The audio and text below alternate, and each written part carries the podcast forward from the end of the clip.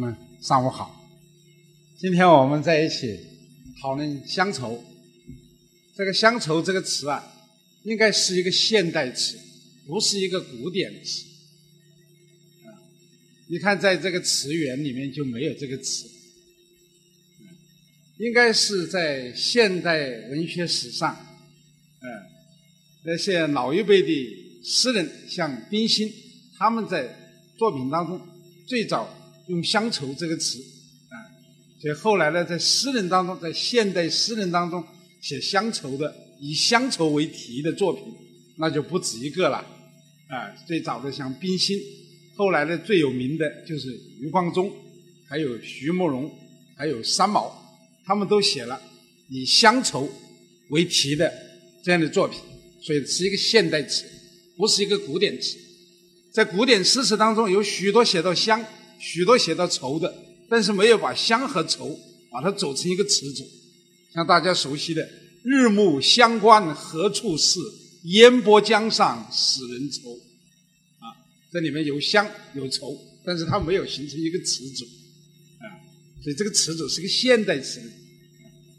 那么乡愁，大家都知道这个词，这个词什么时候成为热词的呢？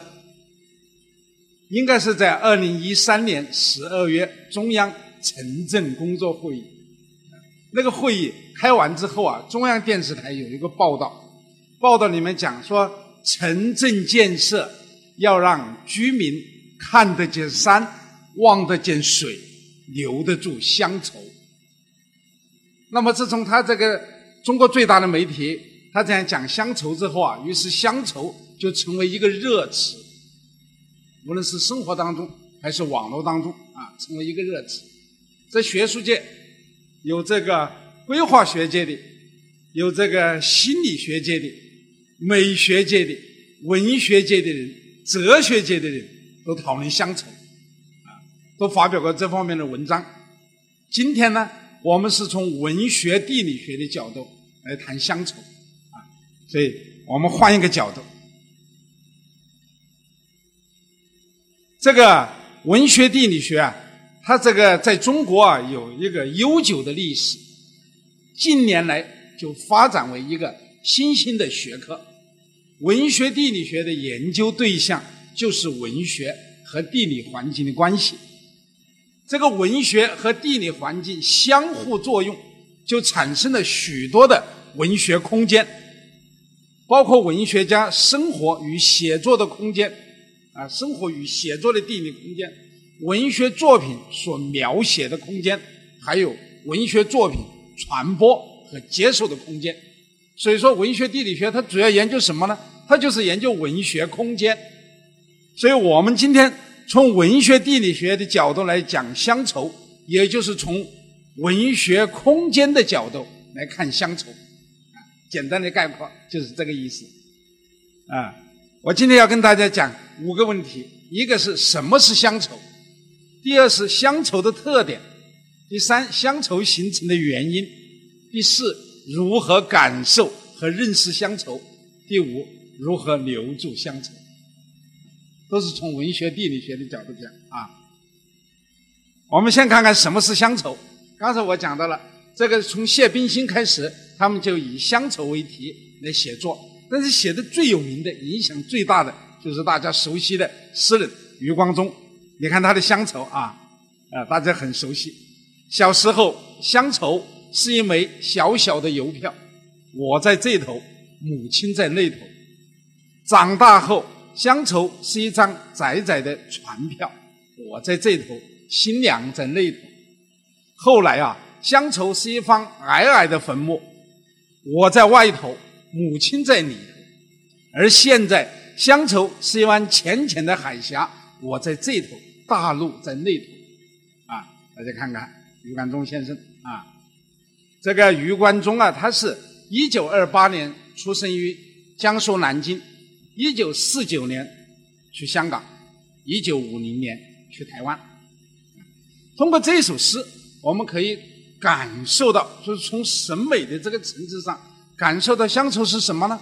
乡愁就是游子对亲人、对故乡的一种思念。乡愁是时间的一种积淀，啊，乡愁需要具体的空间来承载，是吧？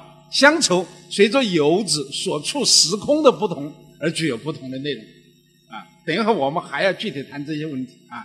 刚才我们只是在感受一下，我们再看徐梦荣的一首同题的作品《乡愁》，他说：“故乡的歌是一支清远的笛，总在有月亮的晚上响起；故乡的面貌却是一种模糊的怅惘，仿佛雾里的挥手别离。”离别后，乡愁是一棵没有年轮的树，永不老去。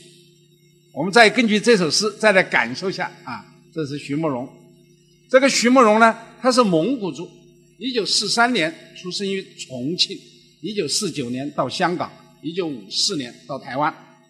通过这首诗，我们进一步感觉到什么呢？乡愁是一种离别后的情感，乡愁是一种优美的情感，乡愁是一种令人惆怅的情感。乡愁是一种朦胧的情感，乡愁是一种不老的情感，啊，那么通过余光中和徐慕容的这两首同题作品，啊，我们可以为乡愁做一个学理上的界定，啊，就是所谓乡愁，就是流动或迁徙在异地的人们对于家乡的一种回忆式的情绪体验，就乡愁是一种情绪体验。什么样的情绪体验呢？回忆式的情绪体验，而且是对家乡的一种回忆式的情绪体验，啊，包括对亲情、友谊、爱情的回忆，对家乡的自然山水与人文景观的回忆，对个人成长经历的回忆，啊，这个界定也许还不是很好，我们在座的各位还可以联系自己的感性和理性认识。对乡愁这个概念呢，加以补充、修改和完善。因为我刚才讲的乡愁，它不是一个古典词汇，它是个现代词汇。我们在词源里面都找不到这个词，在现代汉语词典里面更找不到这个词，所以我们必须要对它加以界定。因为人人都说乡愁，乡愁究竟是个什么东西呢？谁也说不清楚。但是大家都感觉到了，知道是什么是乡愁，但是没有一个学理上的界定。所以我们就把它来一个界定。当然，我这个界定是文学地理学的界定，啊，大家还可以有自己的界定。总而言之，我们都要有一个界定。因为今天我们不是把乡愁提到一个学术的层面上面来讨论了嘛，是吧？所以第二个问题呢，我就要讲乡愁的特点。啊，乡愁有两个突出的特点，一个是时间感，一个是空间感。啊你看余光中的乡愁就写了四个时间段的乡愁嘛，小时候、长大后、后来、现在，这就是时间感，啊。同时呢，每个时间段呢，它都有两个空间。你比方说，小时候这头、那头、外头、里头等等不同的空间，每个时间段都有两个不同的空间，所以一共加起来是八个空间，啊。我们再讲一首经典作品。啊，讲一首经典作品，当然不是说余光中的作品不是经典，它也可以说是现代意义上的经典。我们现在讲一个古典诗词当中的经典，让他进一步的感受什么是乡愁，乡愁究竟有些什么特点？你看啊，宋代著名的词人周邦彦的《苏幕遮》，啊，我先跟大家读一遍啊：鸟沉香，消入蜀，鸟雀呼晴，清晓窥帘雨。叶上初阳甘肃雨，水面清圆意意风和举。故乡遥，何日去？家住无门，久坐长安旅。五月渔郎相忆否？小楫轻舟，梦入芙蓉浦。我们再具体看看这个作品啊，让大家加深印象。这个聊沉香啊，聊就是燃烧嘛，沉香就是沉水香啊，一种很名贵的香。用这个沉香木啊做的香，沉香木的末做的香，所以叫聊沉香啊。因为古人有点香的这种习惯，尤其是在这个天气比较湿热的地方啊。所以它下面第二句就说“消入暑”，所谓入暑就是那种啊湿热的天气，又热又湿啊。在这种情况下面，古人就主张点香。你看现在我们到广东的一些寺庙啊。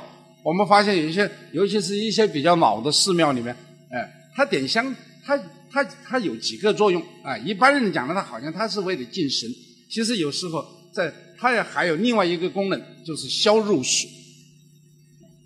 所以你看，宋代人就这样，鸟沉香，消入暑啊。那这是一个晴天，鸟雀呼晴，这是一个晴天呐啊。这个鸟雀的叫唤呐啊，就把就可以感受到晴天的到来。你看，它在清晓早晨的时候，它就在屋檐下面，亏帘呢，就在屋檐下面呢叫唤嘛啊。再接着太阳就出来了啊，因为太阳出来，所以呢，那个水面上的荷花上的。那些雨水就干了，树雨啊，就是前一天晚上下雨，留在荷叶上的雨叫树雨。那个初阳，太阳升起来之后，那初阳就把这个树雨晒干了嘛，所以叫叶上初阳干树雨。正因为荷叶上的水被初阳晒干了，所以这荷叶就很轻松了嘛，对不对？它就没有，它上面就没有雨水了，所以荷叶就很挺拔了。你看，水面清圆。水面上一个一个的荷叶，又轻又圆的，熠熠风和举，它就举起来了。如果受雨不干，它就举不起来嘛。所以这两句就被王国维，哎，这个称作啊，这个著名的词学家王国维在《人间词话》里面，在讲到这两句的时候，就说这两句境界全出矣，啊，是吧？大家可以想，这细节描写的很好，正是因为。叶上的树雨被初阳吹干了，所以荷叶才能举得起来呀，它才不沉重啊！啊，你看一个个的就是呃风神活现的，所以叫水面清源，意义风和举。啊，这是写哪里的荷花呢？这是写开封的，啊，因为当时词人啊在开封做官，他就是由开封的荷花就想到了自己家乡的荷花嘛。他家乡在哪里呢？家乡在杭州，那杭州的荷花应该更多嘛。所以下面就讲，啊，故乡遥，何日去？啊，故乡那么遥远，什么时候才能回去呢？家住吴门，久坐长安旅。大家注意，这里面就出现了两个空间了。这个吴门就是他的家乡嘛，因为周邦彦是钱塘人，宋代的钱塘就是今天的杭州。那么今天的杭州这一块啊，在古代都是叫吴门，又叫商吴，哎，所以家住吴门。吴门是个很大的空间。就现在江南那一块啊，苏州、杭州那一块啊，那吴门，说家住吴门，久坐长安旅。长安是唐代的首都，那周邦彦是宋代的人，宋代的人讲的长安，就是讲宋代的首都开封啊。久坐长安旅，实际上就是讲久在开封做客。你看，这不就形成一种矛盾了吗？是不是？家在吴门，在那么远的南方。而自己呢，长期在北方做官，所以就思念家乡嘛。思念家乡，那就是说，由于看到开封的啊水面清源，熠熠风和举，看到这样美丽的荷花，所以就想到家乡的荷花，于是就回忆嘛：“五月鱼郎相忆。”还记得五月鱼郎吗？就是江南的啊，家乡的吴门的五月鱼郎。哎，所以呢，正是因为这样想，你看晚上就行住梦寐嘛，小楫轻舟，梦入芙蓉浦。就晚上啊，就梦见自己坐了一只小船，啊，坐了一只小船就进入到芙蓉浦。芙蓉浦不就是荷花塘吗？不就是有大片荷花的水域吗？哎，你看小小楫轻舟，梦入芙蓉浦，与上片这个水面清圆，意义风和举，不就相照应了吗？这叫日有所思，夜有所梦，啊，这就是乡愁，就是一个写乡愁的作品啊，是吧？这个，你看，那他是怎么写乡愁的呢？他就是第一是写的时间感，第二是写的空间感。他建构了两个地理空间，一个是北方的长安，就是首都开封；一个是南方的吴门，就是家乡钱塘，是吧？两个空间。那么他之所以生在长安这个空间，而心想吴门这个空间呢？那就是因为在长安这个空间生活的太久了吗？也就是离开吴门这个空间呢，离开的太久了，所以久是一个时间概念，是吧？遥呢是个空间概念，故乡遥，何日去？家住吴门，久坐长安旅。久是一个时间概念，遥是一个空间概念，是吧？因为时间久，所以才深切的感受到空间之遥嘛。因为分别的太久了，是吧？因为故乡遥，家人不知道自己的情形，自己也不知道家人的情形，彼此牵挂，彼此思念，所以就说啊，不宜久坐长安女嘛，啊，是吧？所以时间意识啊和空间意识它是相互生发的，时间概念与空间概念是相互依存的，没有时间。空间就是虚的，反过来讲，没有空间，时间也是虚的。时间和空间是事物运动的两种最基本的形式，啊，所以乡愁啊，它是有时间和空间这两个维度，这很好记，很好理解，是吧？从时间上来讲呢，它总是由现在指向过去，啊，从空间上来讲呢，它总是由此地而指向彼地。时间变了，空间变了，才有乡愁。啊，如果时间变了，空间没有变，那就没有乡愁。空间变了，时间没有变，也没有乡愁。怎么说呢？你比方说，我这个啊，广州图书馆呢约我来讲课，约我来讲课呢，他们就有一个呃一个这个微信的一个呃发到我的呃手机上面。还有我的一些学生，他们也收到了。收到之后，有一个学生就说：“老师啊，我没有乡愁啊。”我说：“你没有乡愁，你就不来听嘛。你没有乡愁，你来听什么呢？”他肯定没有乡愁了。他中山大学的子弟，生在广州，长在广州，工作在广州，他没有离开过广州。那是什么意思？时间变了，空间没变嘛。你都没有离开过你的家乡，你哪里有乡愁啊？啊！他说：“老师，我今天有课，我有忙啊。”我说：“你没有乡愁，你不用来了。只有有乡愁的人来听一听，他才能产生共鸣嘛。啊，你没有乡愁，你长期生活在广州，你都没有落窝的人，啊，是不是啊？你虽然从小长到大，啊，你现在都已经是他现在都是电视台的记者了，那就是时间是变了。你由一个小姑娘，你成为一个电视台的一个。”一个记者，你时间变了，那你空间没有变呢？那现在还跟他父母住在一起，还住在中大了，你空间从小就没变嘛，所以你当然没乡愁了，是吧？啊，因为空间变了，时间没有变，也没有乡愁啊，对不对？那你说，哦，我们今天我我今天这个空间变了，那我那我现在我从龙洞啊，我从这个广州的西北角，我现在到了这个城中心，啊，我从一个一个城乡结合部，我到了城中心，那我空间是变了，但是我时间没变嘛，不就是在一个小时之内嘛？那你说这个时候我会有乡愁吗？我会惦记说，哎呀，我家里不知道现在在做什么了，啊，我儿子有没有起床啊？有没有吃早饭了？我会想这些吗？这没必要的嘛，是吧？所以说，空间变了，时间没有变，它不会有乡愁。如果大家听完我的课之后，马上坐飞机到北京去，一个小时之内或者两个小时之内你就到了北京了，你的空间是变了，但你时间变化不大嘛，对不对？你不可能说在家乡深切的思念，哇，我老公今天中午吃什么？你不会有这样去忧伤嘛，因为时间没怎么变嘛，是吧？基本上还在一个小小的时间段里面。这什么意思？就是只有时间变了，空间也变了，才有乡愁。时间变了，空间没有变，没有乡愁；空间变了，时间没有变，也没有乡愁。啊，它必须是空间也变，时间也变，它才有乡愁，是吧？这是它的特点。第三，我们讲乡愁形成的原因。我用一些比较文学化的个这个标题啊。第一个就是独在异乡。啊，这个作品大家都很熟悉。你看王维的“九月九日忆山东兄弟，独在异乡为异客。每逢佳节倍思亲。遥知兄弟登高处，遍插茱萸少一人。”这九月九日就是重阳嘛，两个九嘛，重阳。那么九月九日这一天呢，古人呢跟我他们都是要登高的啊，登高祈福啊。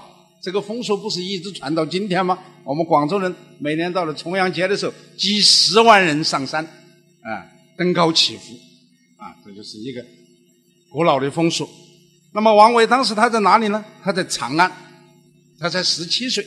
他本人是哪里人呢？本人是河东人，河东蒲州，就是今天的山西运城人。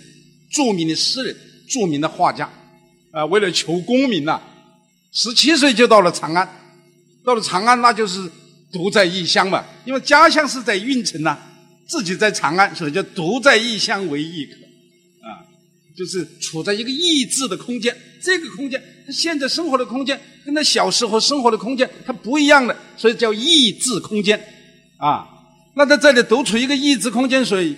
就非常思念自己家乡的亲人嘛，啊，思念自己家乡的民情风俗，佳节尤甚。所以第二就是说，每逢佳节倍思亲，啊，遥知兄弟登高处，这是想象，站在长安，自己在长安想象，想象兄弟们这个时候都在登高啊，登高的时候，每个人身上都要插茱萸嘛，插茱萸它是辟邪嘛，一种植物。啊，插在身上，啊，每个人都分一支，分一支，哦，都分了，哦，还有一个人没有来呀，谁呀？王维呀，王维没有来啊。他这样想象，想象兄弟们，哎，这个是在点名呐，在数啊，还缺个人呐，想象兄弟们思念他，就遍插茱萸少一人嘛。实际上是他在思念兄弟们，也许这个时候还家乡正下雨了，今天没登山了，是吧？他这样想，这想就是表达自己的一种乡愁嘛。这就是因为背井离乡，独处一个异质空间，因为这个空间他不熟悉。一个十七岁的孩子到了长安，长安的重阳的风俗跟山西的风俗，他还是有些不一样的。他关键是不认得人，不认得人，不熟悉，嗯。所以说，这这这叫背井离乡，独处一个异质空间，因此就特别思念家乡的亲人，佳节尤甚啊。这里我在。下载了一个画啊，你看这就是写王维这个，这画的画的不太确切，因为当时的王维才十七岁，这都都是一个老头子了，啊，因为他不懂嘛，他画家画家不了解文学，往往就这样的。那看第二个啊，第二个的原因是什么？归期难定。第一个是独处异乡，第二个就说也是独处异乡，但是归期难定，啊。你看《夜雨寄泪》，的李商隐的诗，有的作品说“夜雨寄北”，有的版本说“夜雨寄泪”。啊，“夜雨寄泪”的意思就很明确了，就是写给自己的妻子的。啊，君问归期未有期，巴山夜雨涨秋池。何当共剪西窗烛，却话巴山夜雨时。啊，这个李商隐的妻子啊，是一个很美丽的人。啊，李商隐为了娶这个妻子。付出了终身的代价，就得罪了他的政敌们，啊，妻子的娘家他是呃应该是在陕西那边，但是他自己的家在哪里？他自己的家在河南。那李商隐这个时候在哪里做官呢？他是在川东一带，哎，做剑南东川节度使柳宗隐的幕僚，就是现在的巴东那一带，啊，这妻子在北方，他在南方，所以有的版本叫夜雨寄北嘛。就寄给北方的人嘛，啊，你看，君问归期未有期，就是妻子写信来问他，啊，问他什么时候回去，啊，他就归期难定嘛，是吧？他他不知道什么能回去嘛，是吧？这也是呃呃，当然这是实情，就是不知道什么时候回去。当然他也是为了追求一种审美的效果，就是我不能明明白白的把这个时间呃说出来了，说出来就没有韵味了嘛，是吧？就像流行歌曲说。你问我何日归故里？我想大约在冬季，啊！如果你这样说了，那还有什么意思呢？你就说的太白了嘛，是吧？那冬季就冬季吧，那我就忙我的去了啊！反正冬季你要回来的，是吧？那就没韵味嘛。那古典诗词就不一样，哎，君归期未有期，不知道什么时候回来，所以就想象啊，就牵挂呀，就猜测，啊，对不对？哎，这心理活动就丰富了，就复杂了嘛，是吧？就古典诗词，它就比现代的流行歌曲它要高明，就在这里，是不是啊？不那么直白。下面看第二句说：“啊，巴山夜雨涨秋池。”所以你问我什么时候回去？我现在我也不知道什么时候能回去。我现在遇到的情况是什么呢？就是在巴山下了好大好大的雨，因为南方嘛，北方不会有这么大的雨，因为南方的降水量大，是吧？巴山夜雨。而且还是秋天里面都有那么大的雨，是吧？把池塘都已经灌满了。这个时候还是很思念他的妻子了嘛，是吧？所以他就想象啊，想象什么时候能够回去，呃，回去跟妻子在一起啊，共剪西窗烛嘛。所谓共剪西窗烛啊，是夫妻之间很温馨的一种行为，是吧？两个人呢，呃，感情很好，点烛夜话，谈了好长的时间了，啊，那个蜡烛啊，都已经烧了好一会，都结灯花了。这灯花了，就拿个剪刀去剪剪嘛，是不是？很简单一个事啊，啊！但是因为他感情太好了，你把这女的要去拿剪刀去剪灯花的时候，那男的就说：“我跟你一块去剪，是吧？”那这叫温馨嘛？你要是我们现在夫妻天天在一起的话，你剪个灯花行了，你去剪吧，你是吧？很简单个事情，那我就不陪你了，是不是？所以我们说夫妻啊，还适当的还是要有些别离。你都不别离，你哪里会有这种感觉呢？你共剪西窗烛，小小的一件事情，夫妻两个同剪西窗烛，你说那什么境界？那就是温馨的境界嘛。他说在那个时候，在那个时候，我就会跟你讲讲今天的巴山夜雨，我会把今天我所遇到的、我所感觉到的、我所看到的，以及我对你的思念，全部都告诉你。啊是吧？你看，这就是这个作品，它这很感人，它就是描写的这样两个不同空间的情景，一个是妻子那个空间啊，就是西窗；一个是自己这个空间巴山，这个巴山呢，你看他就是就是因为归期难定了，所以就乡愁就啊更严重了啊，比王维上面写的那一首更严重啊。王维还没有说归期难定呢，这里呢就是归期难定了，嗯。这第二种情况啊，第三有家难归，啊，呃，就是你明明家在那里，但是你不能回去，你回去不得，啊，我们还是以一首作品为例，就是南宋末年的一个很著名的词人叫蒋捷，他有一首词叫《一剪梅》，舟过吴江，你看，我跟大家念念啊，一片春愁带酒浇，江上舟摇，楼上帘招。秋凉渡太凉桥，风又飘飘，雨又潇潇。何日归家洗客袍？银字生条，心字香烧。流光容易把人抛，红了樱桃，绿了芭蕉，是吧？这个作品，它就是，呃，他的船呐，他的船经过吴江县的时候啊，他写的这首词。那他是个什么人呢？蒋捷啊，他是宜兴人。宜兴这个地方大家应该很熟悉了，就是宜兴紫砂壶的地方啊，是吧？南宋著名的词人，南宋亡了之后，这个人呢义不释元，坚决不做元朝的官。哎，不做元朝的官怎么办呢？你就跑啊！你不跑，啊就不把你逮去做官了。所以就隐居，隐居在哪里呢？就隐居在太湖当中的一个小山，叫竹山。所以人们就称他为竹山先生。啊，那个吴江就是太湖西边的一个县嘛。这竹山先生这一次就是在就是周过吴江嘛，啊，周过吴江就想起自己的家乡宜兴嘛，但是回不去啊。你看一片春愁带酒浇啊，这春愁很浓啊，啊，春愁很浓，要酒来浇一浇的时候，是吧？江上舟摇，楼上帘招，这也是两个不同的空间啊。江上舟就是他坐的那只船嘛。他坐的那只船在摇楼啊，在往前面摇啊。那楼上帘招什么帘招？楼上有就是就是岸上嘛，在岸上它有酒楼嘛。岸上酒楼上它是挂着酒旺子的，是吧？一个酒旗一插出去酒旺子，楼上连招那是在诱惑他嘛，说这里有酒啊，啊！但是他不能上去，哎，他不能上去，他继续往前面走。你看秋凉渡与太凉桥，先到了秋凉渡。然后又继续往前面走，行行不已，又到了太凉桥。一路上风又飘飘，雨又潇潇，啊，就春天的情景嘛，所以就产生春愁嘛，是吧？哎，你看这个就是想家了啊！何日归家洗客袍？我什么时候我才能回家呢？我回家把我这一身客袍啊，好好的洗一洗。而且家里也是很温馨的，家里有音乐啊，银字声条啊，那声就是乐器嘛。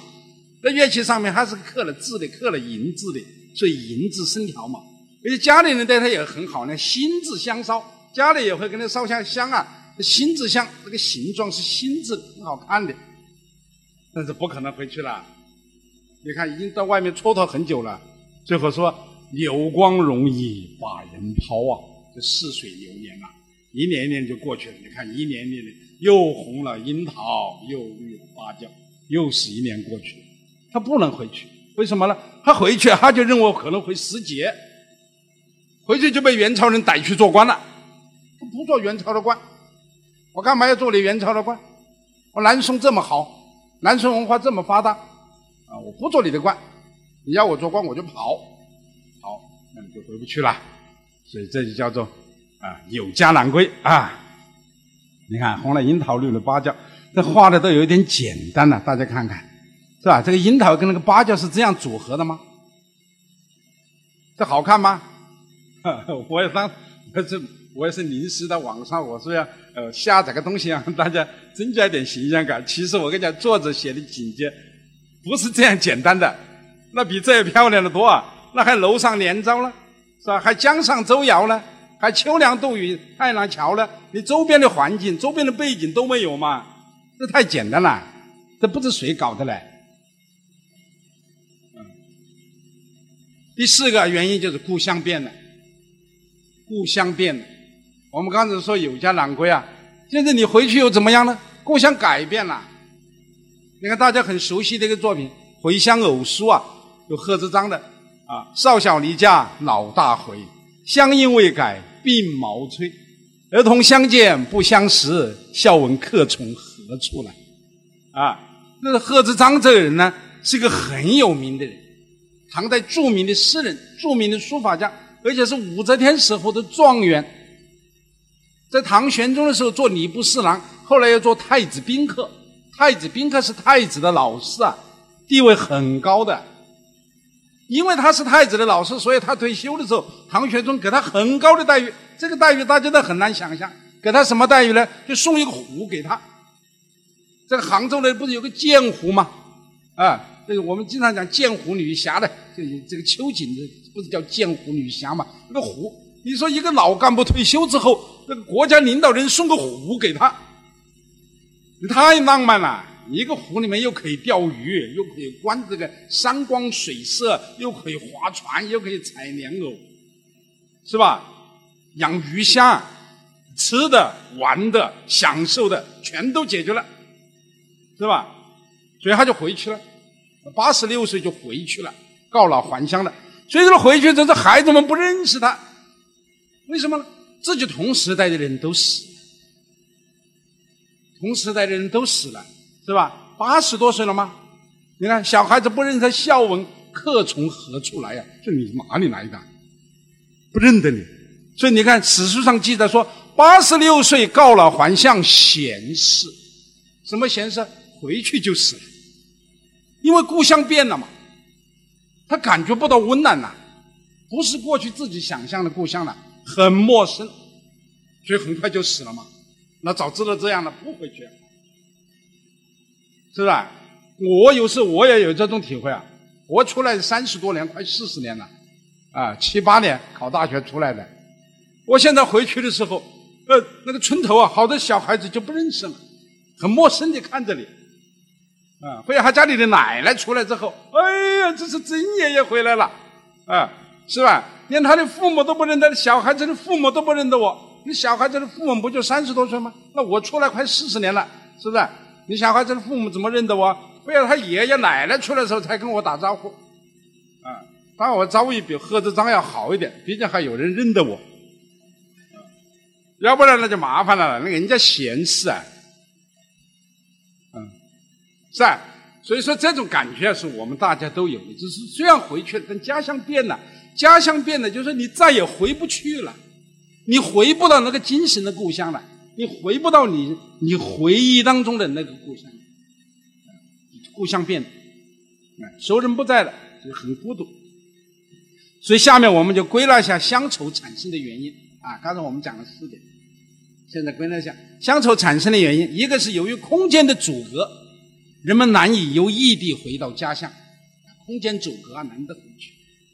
第二呢，是由于时间的流逝，人们即使回到家乡，也无法由现实的空间回到历史的空间。像贺知章就是这样，你不可能回到过去了，啊。第一个原因是因为空间阻隔，第二个原因就是空间抑制。空间抑制就是时间造成的，啊，所以说这是我们从理论上来概括啊。我们现在看外国人怎么讲乡愁的原因，啊，不然大家以为就是我们中国人在讲啊。啊，看外国人讲，外国人当中我找了一个外国最有名的一个哲学家的观点，就是康德，啊，那康德在《自然地理学》里讲到乡愁，他说啊，据说山区的空愁是乡愁。特别是瑞士人乡愁的原因，因为瑞士人如果来到别的国家，特别是在听到其民族歌曲时，就变得郁郁寡欢，甚至当人们不允许他们返回故乡时，因此而死，啊？这是讲瑞士人的乡愁。那么康德在《实用人类学》里面又讲到乡愁，啊，又讲，他说在瑞士人被安置在别的州时。清晰他们的乡愁，是通过换回其少年时代的无忧无虑和邻里聚会的景象，而激起对他们曾享受的非常质朴的生活乐趣的那些地方一种渴望的结果。这是我们中国人翻译的，我们中国人翻译的就把它翻译的很啰嗦。我想外国人讲话绝不会这样啰嗦，是吧？因为他不高明嘛。你要是傅雷翻译就不会这样翻，是吧？你翻译的简明扼要啊，我们中国人好懂嘛？你说这好长啊！你看，我又没办法打逗号，我一打逗号，大家说，哎，陈老师的引用有问题。人家原这个地方没有逗号，所以我是原文照搬呐。啊，你说这多啰嗦啊！其实意思很明白，啊，就是说康德的话是什么？就是说这个乡愁啊，是人类的一种具有普遍性的情绪体验，不管是中国人还是外国人，不管是古人还是今天的人。都是有乡愁的普遍性的情绪体验，而乡愁形成的原因虽然很多，但是概括的来讲，就是由于时间的作用下，空间阻隔与空间抑制，要么就是因为空间阻隔啊，人们回不到自己的故乡；要么是由于时间的变化，人们即使回到故乡，也回不到过去的故乡。你说现在我那回到故乡很容易啊，三个小时就到了，坐高铁。嗯三个小时就到家，他们说：“曾老师，你下次回来的时候，我到广州的菜市场买点菜回来。”那那意思就快嘛，那不影响我们做饭嘛。等你的菜，我们再开始做饭，就是快嘛。但是我回得去，那是不是还是不是过去的故乡呢？不是啦，啊，回不去了，过去的故乡回不去了，都变了，啊，不仅是物质空间变了，精神空间也变了，嗯。这乡愁啊，不是人在广州就有乡愁，你回去也有乡愁。所以第四点，我们讲如何感受和认识乡愁。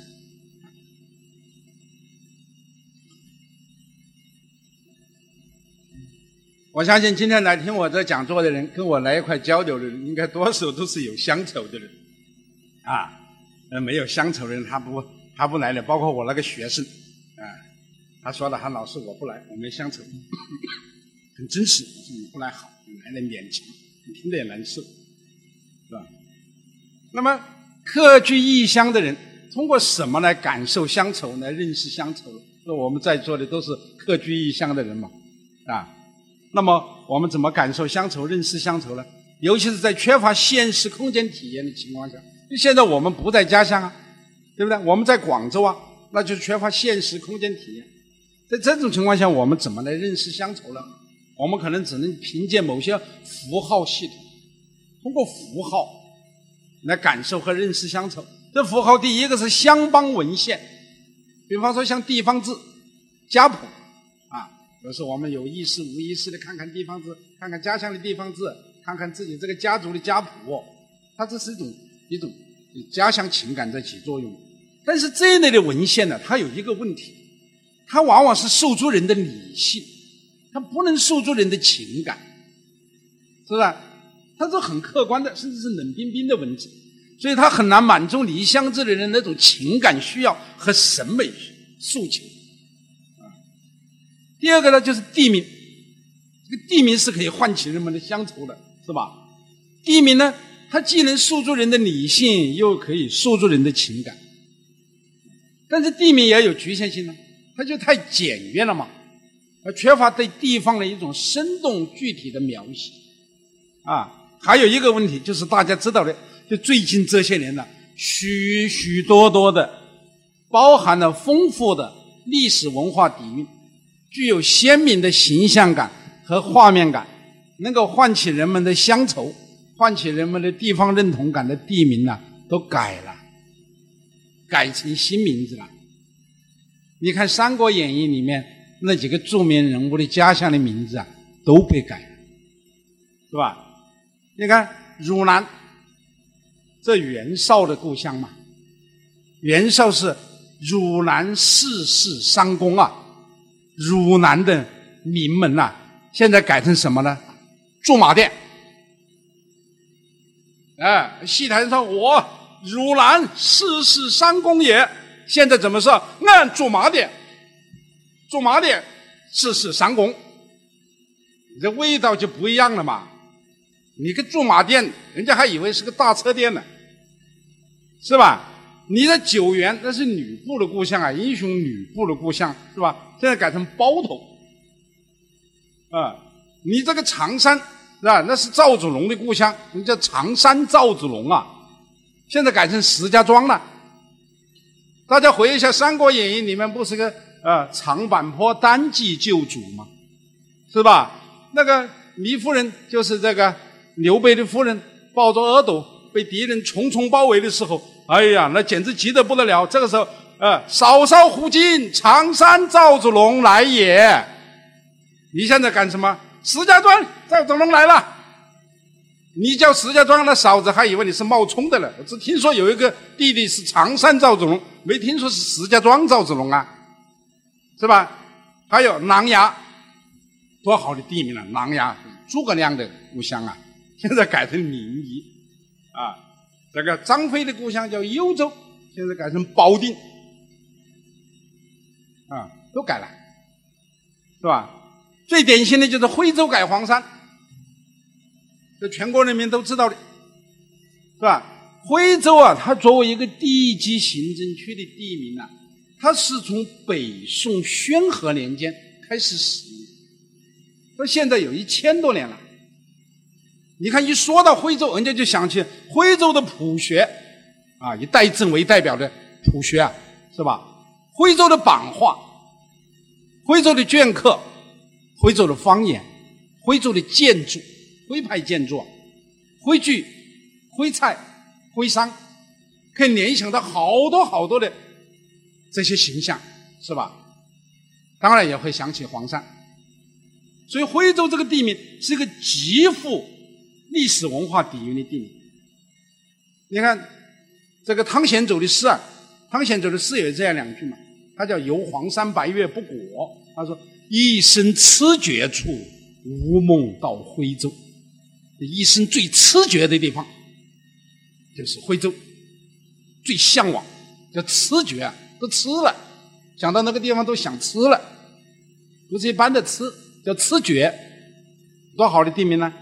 啊，你看到了一九八七年的时候，这当地为了发展旅游啊，他居然把徽州改成了黄山了，好像那个地方只有黄山，没有别的。我们刚才讲的徽州版画，啊，徽派建筑，是吧？徽州普学都没有了，只剩下一个黄山。这徽州改黄山呢，无疑是史上擅改地名的一个典型的败笔。所以受到海内外广泛的质疑和批评，啊，我估计改徽州地名的就是一个人。难道徽州就没有明白人吗？就没有读书人吗？肯定有，但他拗不过啊。有时候一个地方的名字就一个人决定，就当地的一把手，他说要改就改了。当然这问题还需要调查，肯定是个有权利的人。要不然他怎么能擅改啊？你是普通老百姓都认为改的不好吗？好，你改徽州，他改了黄山，当然是说我为了发展旅游啊，对不对？我发展旅游，我为了当地的经济文化发展。但是你就没有想到弄巧成拙。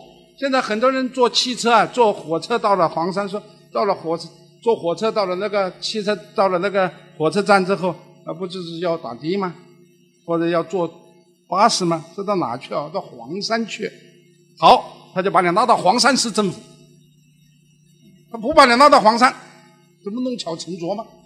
是吧？当然，这样的例子还很多啊。由于这一类的败笔太多太多了，所以呢，这个改地名呢，现在改地名呢是一个很严重的问题。一个新地名如果缺乏历史感，不能唤起人们的历史想象和审美联想，不能唤起人们的地方认同和乡愁，那就是改错了。因为你改的那个新名字，你的内涵不丰富嘛，你没有丰富的文化底蕴，你又不能引起人们的审美联想，你就改坏了嘛，是不是？所以这地名本来是一个可以唤起我们乡愁的一个符号，但是有些地名被改了，是吧？第三个就是艺术。艺术这种符号是可以唤起乡愁，包括音乐、美术、影视等。你看松花江上啊，这个我的家在东北松花江上，哎，一唱起这首歌，那就就想念自己的家乡嘛。东北想念大豆、高粱，是吧？还有太湖美，哎，一听到太湖美的音乐，也想起太湖了。所以音乐它有这个特点，哎，唤起乡愁。第二就是美术，像《清明上河图》啊，大家看会想起北宋的开封的啊，再就是《富春山居图》，对不对？想起这个啊，江浙一带的富春江两岸的美丽的景色啊，再就大家熟悉的像《走遍中国》，看到中央电视台的《走遍中国》，就想起自己的家乡。哎，《舌尖上的中国》也是这样，比如说看见《舌尖上的中国》，看到哎写的哪个哪个食物，这个食物就是自己家乡的，就唤起乡愁了。啊，所以具有地域性的音乐、美术、影视作品是可以唤起人们的地方认同感和乡愁。但是，由于材料和技术条件的限制，以及自然环境的影响，像这一类的艺术作品，它的保存时间都是有限的。音乐、美术、影视的保存时间是有限的。那么，第四个就是文学作品。比较而言，文学作品的保存时间是最长的。直到今天，我们还能读到三千年前的西周初年的人写的乡愁的作品。你看《诗经·冰封》里面有一首诗叫《东山》，这个东山呢，就是西周时期啊，一个士兵跟随周公东征，东征哪里呢？就东征燕这个地方，就是在现在的山东境内啊。那个周他本来是在今天的陕西嘛，他由陕西东征到建的现在的山东境内啊。啊，后来回来了，在归途当中，他还没有到家，在归途当中就写的这首诗，叫《东山》。啊，我去东山滔滔不归，啊，我到东山去了，好久好久都没有回来。我来自东，淋雨启蒙。现在我从东边回来了，一路上下好大的雨。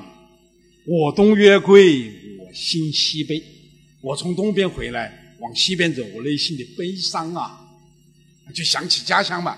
想起家自己家里的庭院，想起庭院种的瓜果，想起自己的老婆，尤其想着自己老婆说结婚的那天好年轻漂亮，现在出来这么久了，不知老婆变成什么样子了，那就是乡愁嘛，是吧？那结婚新婚之后就走了，啊，你看三千年以前的乡愁，我们还可以通过文学作品感受得到啊，那你现在能够听得到三千年前的音乐吗？你三千年以前的美术作品也很难找。地下文物很难发现，那影视作品就更不用说了。所以我们说，在文学艺术的各种门类当中，文学保存的乡愁时间最长。文学可以让我们读到最早的关于乡愁的作品，啊，那《诗经》刚才我们讲的是《诗经》呐，那《诗经》以后写乡愁的作品，那就太多太多了，那真是叫车载斗量，汗流冲动，啊，所以。通过文学作品来感受乡愁、认识乡愁，虽然不是唯一的途径，但无疑是最好的途径。文学形象具体，保存时间又久，内涵又很丰富，是吧？大家看到了吧？你说文学的内涵多丰富？我们刚才讲的那个蒋捷的“红了樱桃，绿了芭蕉”，多么丰富！你看他画的这个画，这画的多简单呐！啊，是吧？这不说了。我估计再画也不可能，呃，他不可能有文学那么丰富的内容。嗯，这是啊。那么，如何来感受和认识文学作品当中的乡愁呢？我认为一定要有时空感，就是我们拿到一个作品，我们要善于找它的时间感和空间感，尤其是要有空间感。我们要善于通过作品所建构的空间结构，以及它所描写的空间要素，来感受和认识乡愁。我尤其是古代的诗词作品啊。哎，有许许多人反映的不好懂，我就跟大家讲，我说无论他什么样的作品，你是先抓两个要素，一个是时间，一个是空间。你看他写的是什么空间，是什么时间，你把时间空间搞清楚了就好办了。然后你再看他写的什么样的空间，写了哪几个空间，每个空间里面有哪些要素，啊，这就慢慢的就开始进入到作品。啊，你看我们刚才讲的《苏幕遮》这首词啊，就周邦彦的《苏幕遮》这首词啊，它就是建构了两个空间嘛，一个是北方的长安，也就是宋代的开封；一个是南方的吴门，也就是钱塘，是不是啊？它两个空间，家住吴门，久坐长安女嘛。所以我们读词就善于抓住这种这种地名，啊，抓住这种地理意象。你只有抓住地名，抓住地理意象，你才能抓住它的空间。你看，我们这首词的关键就是找到它的空间，一个是北方的长安，一个是南方的吴门。好，你看在长安这个空间里面，它描绘了哪些要素呢？你看沉香，啊，描沉香嘛，沉香这是个物件吧，一个事物吧。鸟雀，啊，初阳，房檐，池塘，荷叶，这是在长安这个空间里面，也就是在开封这个地理环境里面。再看吴门这个空间里面还写了什么呢？渔郎，是吧？五月渔郎相忆否？小楫轻舟暮入芙蓉浦。你看有小楫，有轻舟，有芙蓉浦，这都是南方的意象嘛，都是江浙一带、吴门、杭州这一带的地理意象。所以他建构这两个空间，而且为这两个空间设置了这么多众多相关的地理要素，它的目的是什么呢？就是为了表达思乡之情嘛。由长安这个空间的地理要素想到了吴门这个空间的地理要素，是吧？这是作者为了抒情的需要。那我作为读者呢？啊，作为这种家在开封或者家在钱塘的读者，那读到这样的词，看到各自所熟悉的地理空间和地理要素，不是同样可以唤起自己的乡愁吗？假如我们今天在座的有杭州人的话，假如有杭州人的话，你读了周邦彦的这首词，看到。五月渔郎相忆否？小楫轻舟梦入芙蓉浦。你能没有乡愁吗？你没有感觉吗？是吧？啊，开封的同志也是样子。如果有开封的人，一想起水面清源，一一风和举，说哦，原来我们开封也是有荷花的，荷花还很漂亮，并不仅仅是你们江南才有。哎，这就有乡愁了嘛，啊，这是通过文学作品来感受乡愁。那怎么呢？他？感受乡愁呢，要善于抓住空间，所以文学地理学的它的核心就是地理空间，就是文学地理空间。我先讲了，文学地理学的研究对象就是文学和地理环境的关系。由于地理环境和文学的相互作用，所以形成了很多的文学地理空间。一个是作家生活的地理空间，一个是作家在作品当中所描写的地理空间，一个是作品在传播过程当中的地理空间。他研究的中心就是地理空间嘛，这是过去的文学史，他，呃，他不研究这个东西。文学史他是研究研究时间的，你看文学史都是研究啊文学的时代的演变，是吧？从汉朝到唐朝到明朝到清朝，那文学史它是时间演变嘛，它是文学史嘛。那文学地理呢？它跟文学史它是双峰并峙的，它是个新学科，它讲什么？就是讲空间。这文学地理学是在中国本土产生的一个新兴学科。它的目标就是要跟文学史双峰并峙。你文学史讲时间，好，我来跟你讲空间，这样时空并重，所以文学这个学科就成为一个完整的学科嘛。而在这之前，只有讲时间的啊文学理论，而没有讲空间的，所以文学理论它就不完整嘛。你看，我们地理学里面有啊历有历史地理，就有历史也有地理。你看我们历史学啊，那历史学里面那它有通史，有断代史，有世界史，有专门史，对不对？它有史，但是它也有历史地理啊。那经济学里面它有经济史，它也有经济地理啊，对不对？那军事学里面它有军事史，它也有军事地理啊。那植物学里面有植物史，也有植物地理。但文学里面长期只有文学史，而没有文学地理嘛？那怎么办呢？我们就创它一个学科嘛，啊，我们创它一个学科。所以现在很多学者认为，文学地理学是在中国本土产生的。因为国外虽有人研究文学地理，但是他是把文学地理作为文学史研究的一个补充。中国学者不一样，中国学者他是要创立一个学科，啊。所以今天我就借这个机会跟大家简单的介绍文学地理，但主要还不是要讲文学地理，还是讲乡愁，好吧？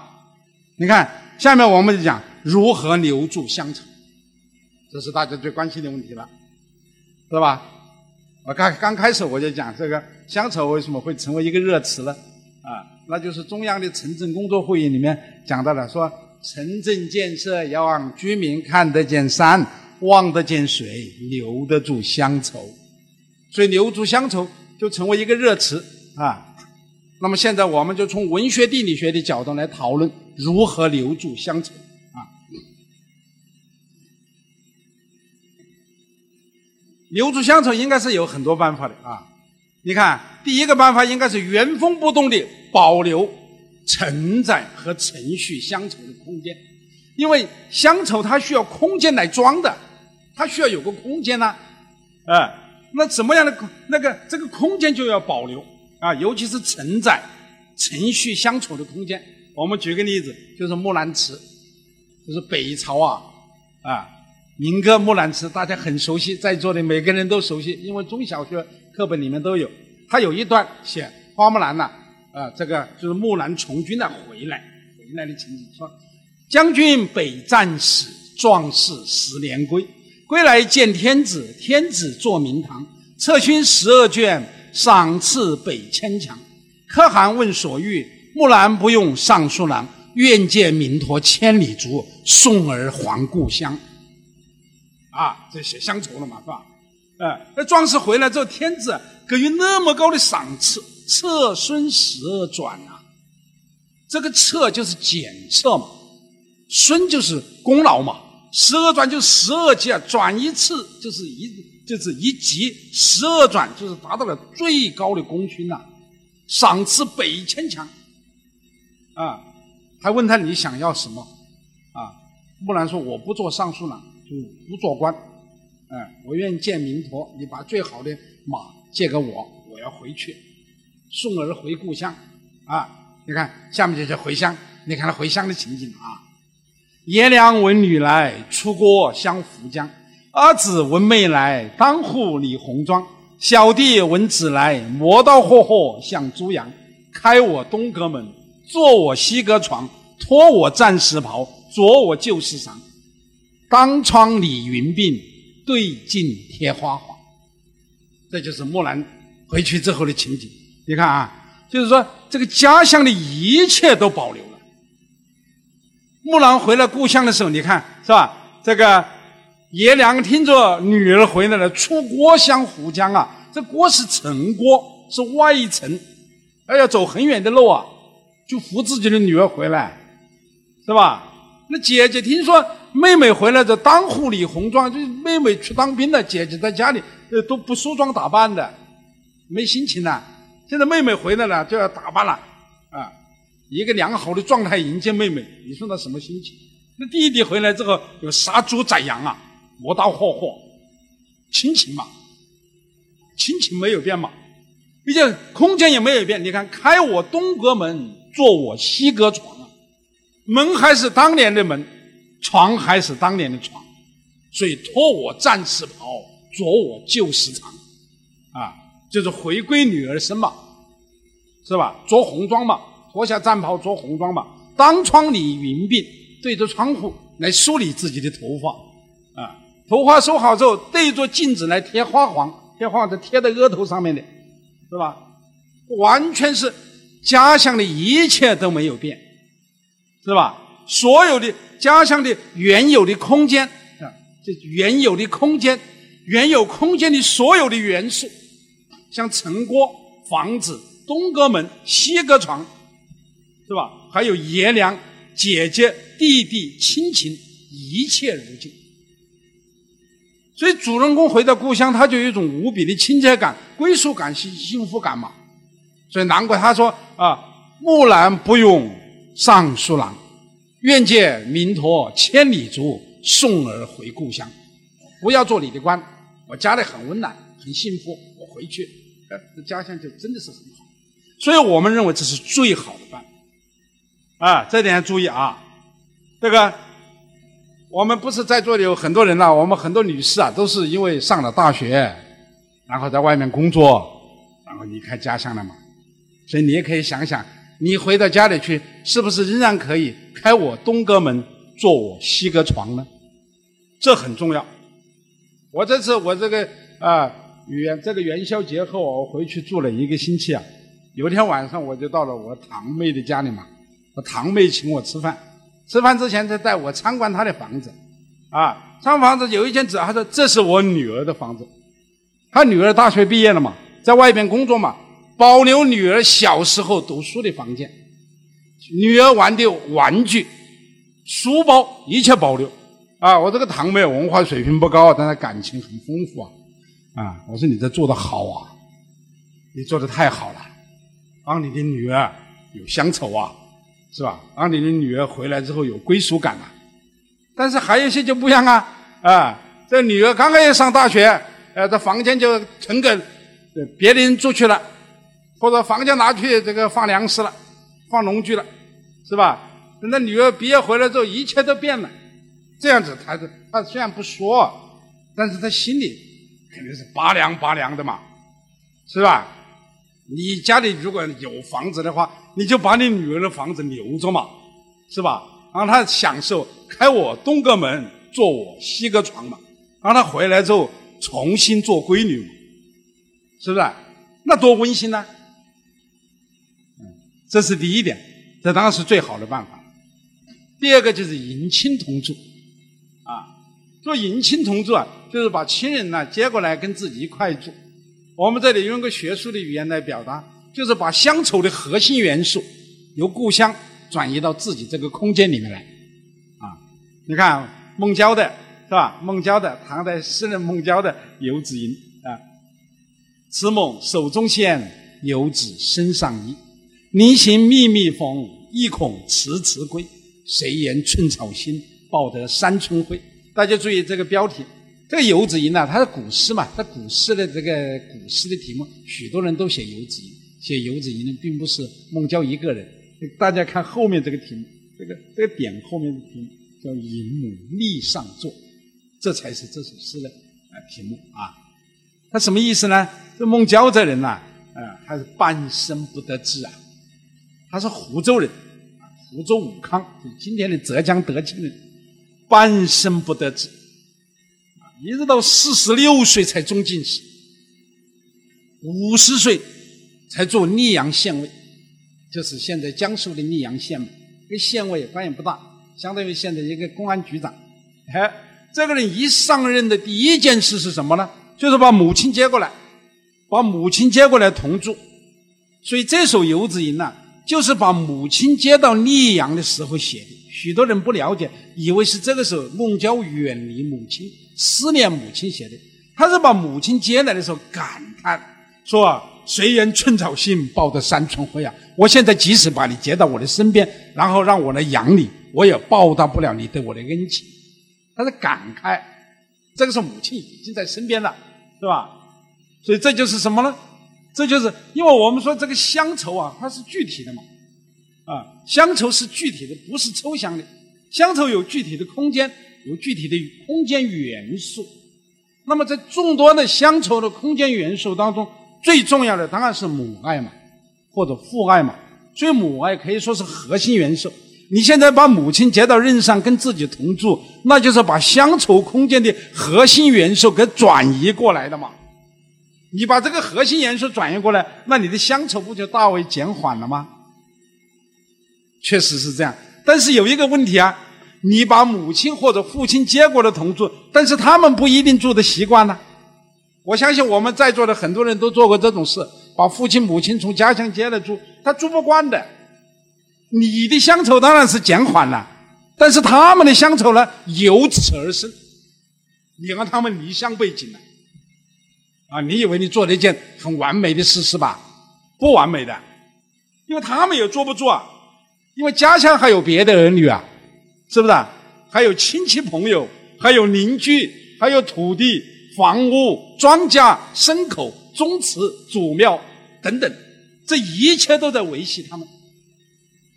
嗯，这一切他们都放不下。嗯，所以住不惯的，我相信我们大家都有体会。那我母亲在广州做九年，做做九个月，她是怎么总结的？她说像坐牢啊。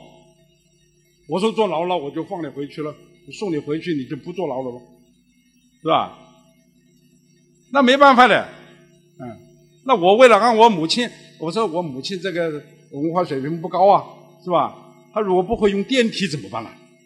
所以我们楼层不要买高，我买低一点，买三层。人家说：“哎，曾老师，你原来可以买高点。”我说：“怕我母亲不会用电梯，不会用电梯，他就走人字梯嘛，哎，这样他可以走上去嘛。”哦，你跟他想的那么周到，哎，他住了九个月，他坚决不住了，哎，他不住了。嗯不习惯了，他一到这一到我这里，他就惦记他其他的儿女，他也不怕你吃醋，所以说你这你这个怎么办呢？你这大家都面临出来第三个办法是什么呢？复制，复制家乡，把家乡复制了啊，也是把乡愁空间呢做整体的位移，啊啊，你看刘邦就是这样搞的，刘邦啊。刘邦的家乡在沛县的丰邑，也就是今天的江苏省徐州市的丰县。啊，他年轻的时候都好吃懒做嘛，都是他哥哥种地种地，他就在外面骗吃骗喝嘛。啊，所以他父亲就不看好他嘛。后来他做了皇帝了，他就跟他父亲说：“怎么样，是我强还是我哥强啊？”他父亲说：“那现在当然是你强啦。”他说：“好了，我把你接过来，你以后就跟着我一块享受富贵。我把你接到长安去，啊，就把他父亲接到长安去。但是这个老太爷，这个太上皇啊，住不习惯。他说：我要回去，我不住在你这里，那怎么办呢？哎，刘邦就是复制，复制家乡。他就在秦国的故地啊，那个地方叫利邑，就骊山呐，骊邑，在那里重建一个封邑，啊，就是。”就是后来的新封嘛，我们常讲新封新封，有新封必有旧封嘛，对不对？那新风是怎么来的呢？就是对风的一个复制，啊，一个克隆。而且刘邦呢，他就把他父亲呢，不仅把他父亲接过来，把父亲的那些哥们、那些邻居、乡亲们统统迁移过来。你把邻居迁过来，而且把家乡的房屋、街道、树木、菜园一切造就。甚至连鸡窝、狗窝都造就，你的狗窝是朝南的，你鸡窝是朝西的，全部这样子克隆。所以当时有句话叫什么呢？“鸡犬食新风”啊，鸡犬知道 这就是它的鸡窝，因为原来的风就是这样摆着的，到新风了还是这样摆，所以叫鸡犬食新风。那你说这是不是叫高仿真呢？是吧？那你这个太上皇，你说你还有什么不满意的呢？那他当然就满意了，所以后来那个地方就慢慢成为一个镇嘛，新丰镇嘛，这很有名的。王维还写诗啊，“新丰美酒斗十千”嘛，“咸阳游侠多少年”，是吧？就是写新丰。但是这种办法，他只有刘邦这种人做得到啊。那一般的人他怎么做得到呢？他没这个力量嘛，是吧？那刘邦是皇帝，他想做什么就是什么，政绩国家都是他的，是吧？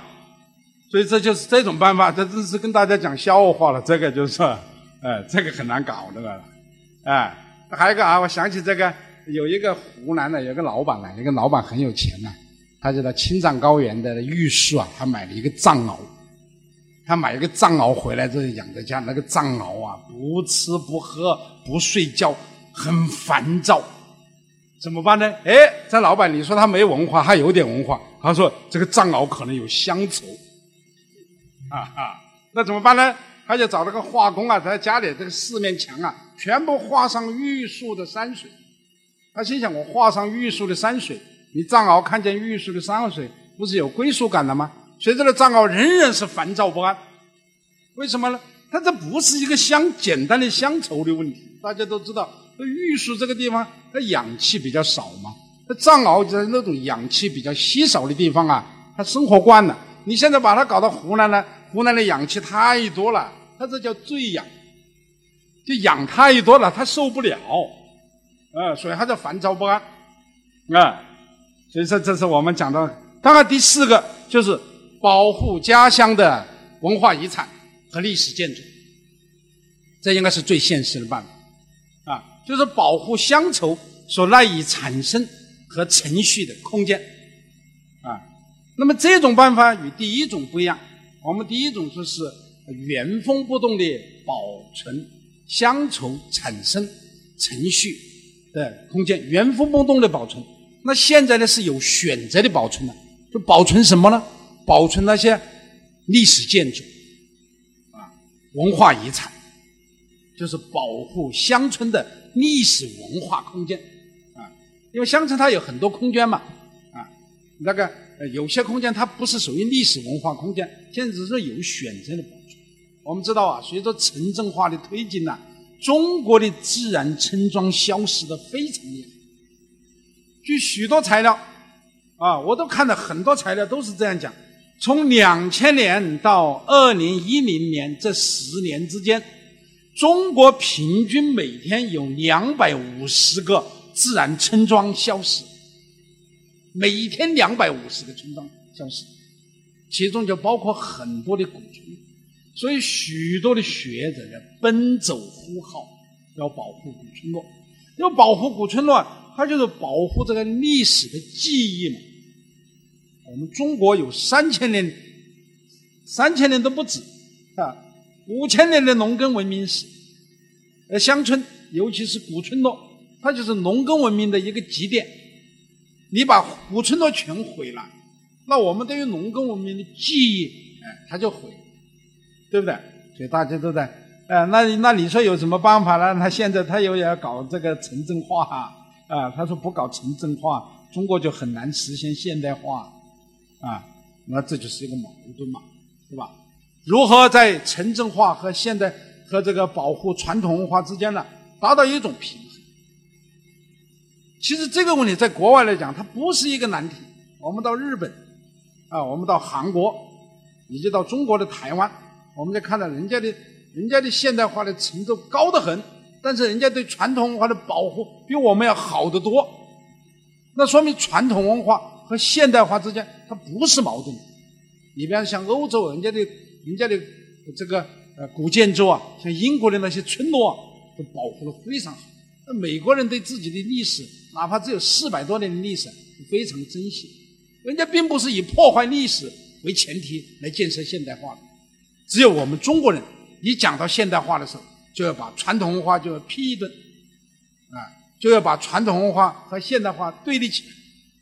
还有一种人，就是一讲到传统文化就要排斥现代化。为什么要把两者对立起来？可能是我们中国人长期以来这种二元对立的思维啊，这思维搞惯了。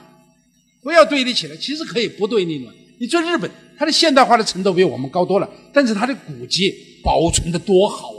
我们看到许多唐代的建筑，还要到日本的奈良去看，到日本京都去看。我们还哪有这么多的？像他们保存的那么好的唐代的古古建筑啊，是吧？所以我就想，这个城镇化不是一定要牺牲古村落吗？你可以另外再建村嘛，对不对？或者说你对古村落加以那种改造、利用，而不是破坏。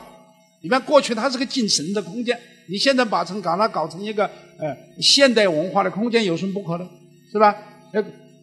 空间就是它的功能可以换，但是形式不要变嘛，这不是那么严重的，啊，所以现在就是说，哎，他要建村呢，呃，要要要搞新农村建设他就要给你把古村给你破坏了，是吧？现在我前些时候发现一个材料，说是连学校都要破坏，因为我们知道这搞了三十年的计划生育之后啊，在农村的这个适龄儿童啊越来越少，适龄儿童少了之后，许多村里的村小啊，它就空了。空了怎么办呢？就几个村合，就都到镇里去上学，到中心小学去上学。那么村里的小学它就空下来了。哎，空下来这就，尤其是那些离城市比较近的这些小学，就被房地产商盯上了。大家注意，房地产商来了，那意味着什么？狼来了。过去我们不是叫狼来了吗？现在我叫快跑快跑，房地产商来了。因为房地产商为了利益，他是不顾一切的，他要破坏一切，他为了利益，所以他居然连学校都要拆呀。啊，所以我就想起这个，这个，这个《左传》襄公三十一年有一个“子产不毁乡校”，我们读小学、读中学的时候都学过这个课，是吧？乡校干嘛要毁它呢？是不是？那乡校它是一个重要的文化空间嘛。在农村来讲，有几个空间是很重要的，一个是祠堂，那个家族的人他要在祠堂里面，他要祭祖，他要举行家族的一些活动。还有一个是寺庙，老百姓去敬神，乡村的一些活动也在寺庙举行。再就是学校嘛，你想想，你一个村里走出来多少人呢？这些这学校就是他们一个很重要的一个念想啊，念想。许多人写回忆文章都是回忆我小时候的学校，我小时候的老师，我小时候的同学，小时候的操场。你现在把学校都毁了，那他回去他这他没念想了。所以我说啊，这学校不要毁啊。这地方政府呢，当当房地产商来的时候，这地方政府是所以说，地方政府这个房地产商之所以那么狂啊，那么霸道啊，他是跟地方政府他是合谋的嘛。他们为了利益，对不对？那地方啊，他为了他这是土地经济嘛，为了是吧？土地财政嘛。他希望房地产商来开发，开发一片之后，地价提高，房产提高，然后让老百姓去买，老百姓去买单，是吧？所以他就破坏空间。你把乡校破坏了，但是现在我们不是主张生第二胎吗？现在主张生第二胎之后，我想大约三十年左右，中国的人口结构就会慢慢的恢复到正常。等中国的人口结构恢复正常之后，乡村的儿童又多了，又没有学校了，怎么办呢？又建学校。眼光稍微放远一点，啊，你学校都拆啊，啊，你说房地产商有什么事不敢做的？所以说这个有人讲这个这个这个破坏这个文物最厉害的不是文革，许多建筑学对文对文物的破坏最严重的绝对不是文革，而是开发商。嗯，这是第四个问题，所以说我们要保护啊，想办法要保护。要跟有关的地方政府跟他们讲讲道理，让他们眼光稍微看远一点。你现在把学校拆了，三十年以后又要建学校，你又要去找钱呐？你个你你留着嘛，是吧？更重要的是，你留住了这个空间，你就留住了那些游子的心嘛。你不是一天到晚老在外面要招商引资吗？在外面好多人，他们手头都是。啊，有钱的，你让他的感情上能够有归属感也好，他自然会关心家乡的建设，对不对？你把他的家乡的那点念想都坏都毁了，他当然也不好说什么，那这个感情就不浓厚了。这是第，当然第五个问题就是从外边的人，从客居在外边的人来讲呢，你也有一个问题要注意，什么？就第五个问题，关心乡邻，与乡邻达成某种妥协。我在采访的时候啊，在考察的时候，我们考察了很多古村落啊。那我们看到当地人就有这个意见，就是你们在外边生活的人，你们总是要我们保留古村落啊，保护家乡的文化遗产，但是我们要发展经济啊，是不是？我们要改善居住条件呢。你们在外边住花园洋房，住高楼大厦，但是要求我们一直住在老祖宗留下来的破旧房子里面，通风。通电、通水，哎，都都都都不先进，很落后的。那你们怎么不关心一下我们呢？哎，这说明还有不同的利益诉求嘛，啊，不同的利益主体啊，不同的利益诉求，那怎么办呢？作为外边人来讲，就要关心家乡，与家乡达成某种妥协，就以实际行动来支持他们盖新房、建新村，同时采取双方都能接受的办法保护老房。啊保护老村，我在潮州啊看到一个保护的相当好的一个古村落，叫龙湖古寨。龙湖古寨，我到那去，他们那个龙湖古寨的那个，哎，那个村长啊，他就带着我看了一个上午嘛。我说你们的，呃，呃，这个，呃，对保护古村有什么看法？他说我们都主张要保护啊，啊，他说我们另外还做了个新村，另外有新村，古村里面也有人住，许多年轻人住在新村，老人住在古村，年轻人有时候也到古村来玩，所以还是可以协调的嘛。你另外建村嘛，啊，后来我又到了在黔州，在黔州的古迹之所以保护的好啊，它是另外建了一个新城，另外建新城老城不动，啊，所以它是可以保护的，它不是说不能保护的。国外有很多也是这样的，你把旧村留着，另外建新城，啊，人住在新城，当然旧村也可以慢慢改造，要有人气，要有人住在那里，要有原住民，啊，都是可以协商的，不是解决不了的，关键是你。你想不想做啊？关键你是想到文化了，你还是想到这个钱的问题。所以说，我们说要达成某种妥协啊，要关心家乡人。你看我这里，我给大家个图片看，这个图片叫六尺巷，这是在安徽桐城县的城西后街，有一个六尺巷，是一个历史名巷啊。它那有个牌子叫国家重点文物保护单位啊。它这个来历是怎么回事呢？就在清朝康熙年间呢。这里原来是没有像的，只有墙，就两家人呐，在那里只有一个墙，没有像。一边是姓叶的，一边是姓张的。这个姓张的跟姓叶的就为了这个地界问题争吵不休啊。嗯，姓张的要姓叶的往后边让一点，姓叶的要姓张的往后边让一点，两边互不相让。后来怎么办呢？姓张的就跟自己家里人写信啊，家里有人呐，在朝中做大官呐。当朝的文华殿大学士兼礼部尚书，那就是宰相一级的官了嘛。叫张英呢，给张英写信了。哎，这张英接到信之后，就回了一首诗啊，这诗写的也不错。你看，他说：“一子书来只为墙，让他三尺又何妨？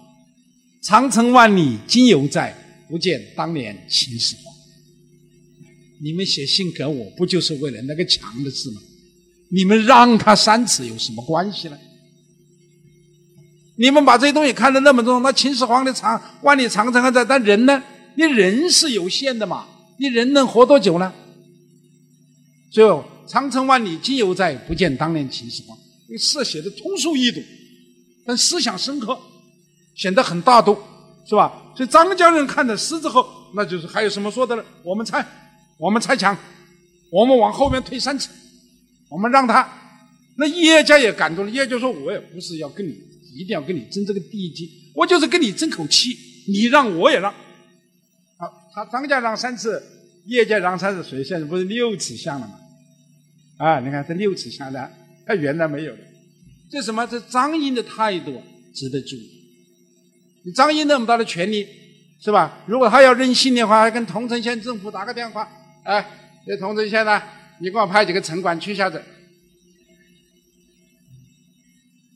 他没有这样搞啊，他没有这样搞啊，所以我们说你有权有钱，但是你不要任性，你要关心乡里，你不要欺负人家嘛，不要仗势欺人嘛。但是我们经常看到一些媒体上报道的就是这样的，仗势欺人，你让这些搞得乡亲们，他的心里就拔凉拔凉的嘛。是不是？所以，当你的当你的故居、你的老房子出了什么问题的时候，他就不管了，是吧？所以跟家乡一定要、一定要那、一定、一定要，嗯，一定要和谐相处，是吧？嗯，这点很重要。这是第第五个办法。第六个办法，我们再次回到文学地理学，啊，回到文学，就是重新认识和评估文学的价值。通过优秀的文学作品来留住乡愁。我刚才不是讲了吗？在音乐、美术、影视、文学这众多的艺术形式当中，文学保留的乡愁时时间是最长的嘛，内容最丰富嘛。绘画不可能有文学那么丰富的内容嘛，音乐也不可能有那么丰富的内容。所以文学的内容既丰富，保存的时间又长，它是我们认识乡愁的一个重要的载体。所以我们要重新认识文学的价值。我们不要说文学有什么用。你看现在大家一些脍炙人口的作品，往往都是因为写的乡愁啊。有一些很热门的景点，往往就是因为有文学的作用，使它成为文学景观嘛。你看黄鹤楼是吧？就是因为有了崔颢的那一首诗，所以成为一个著名的文学景观。文学地理学有个概念叫文学景观，就是许多景观它是因为文学才出名的。如果没有文学，它就没有那么大的影响。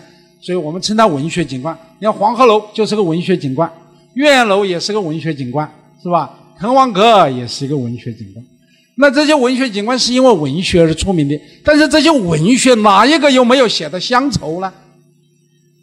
你看崔颢的《黄鹤楼》不是说“日暮乡关何处是，烟波江上使人愁”，不是乡愁吗？是吧？啊，这个《滕王阁序》里面啊，这个 这个渔舟唱晚，响穷彭蠡之滨，雁阵惊寒，声断衡阳之浦。他也是写乡愁嘛，他有渔歌，有雁阵。想到了家乡嘛，是吧？你看岳阳楼，像杜甫写的“亲朋无一字，老病有孤舟。戎马关山北，凭轩涕泗流。”不就是因为啊想到了家乡吗？所以我们说这个乡愁啊，它是一种普遍的人类情感，人人都有的。不同的民族、不同的国家、不同的时代都有乡愁。只要你离开了你原来生活的那个空间。只要是离开的时间有一点长，它就有乡愁了嘛。所以文学作品大量的描写乡愁，这成为我们人类的一个重要的精神寄托。所以我们不要说文学有什么用，文学就是精神上的东西，它就给你解决精神上的问题。当然，好的文学，因为它把一个景观变成了文学景观之后，所以说它也为这个景观创造了巨大的经济价值。你说崔颢的黄鹤楼为武汉市的地方税提供了多少贡献？你去算。如果没有崔颢的黄鹤楼，有几个人去看武汉的黄鹤楼？如果不去看武汉的黄鹤楼，你武汉市的你那个旅游收入要减少多少？那就是文学的力量嘛。所以你说文学有有没有用呢？我跟你讲，世界上的事情，无用者有大用，看似没有用的东西，往往有大用。啊这是文学的力量，所以我们要重新认识文学的价值，评估文学的价值，要通过文学的作品，优秀的文学作品来留住乡愁，感受乡愁。啊，这里我就提两点意见：一个，我们要倡导和支持本土文学的创作，就写本土的。啊，你看像这个呃著名的女作家啊萧红，在香港的时候，由于乡愁的萦绕啊。所以写了一本书叫《呼兰河传》嘛，那《呼兰河传》就是写他们本土的嘛，是吧？现在许多人就是因为读了《呼兰河传》，所以一定要到萧红的家乡去看一看嘛，那不就是文学的力量吗？是吧？这就是本土文学。那对于就是写本土的，啊，写本土的生活的，所以要支持本土文学的创作，因为本土文学作为一种地方文化符号啊，它不仅可以提高一个地方的文化识别度。啊，增进人们的地方认同，还可以留住历史的记忆，留住乡愁。我们认识一个地方，往往就是通过优秀的本土文学来认识的。这是一。第二呢，要认识和评估文学的价值的话，怎么来认识？怎么来评估呢？我建议大家了解一下文学地理学啊，了解一下文学地理学的理论和方法。因为文学地理学可以帮助我们认识文学的空间性和地方感，进而达到保护家乡的自然和人文环境、保护乡愁所赖以产生、赖以承传、赖以存续的地理空间的目的。今天就讲到这里了，谢谢大家。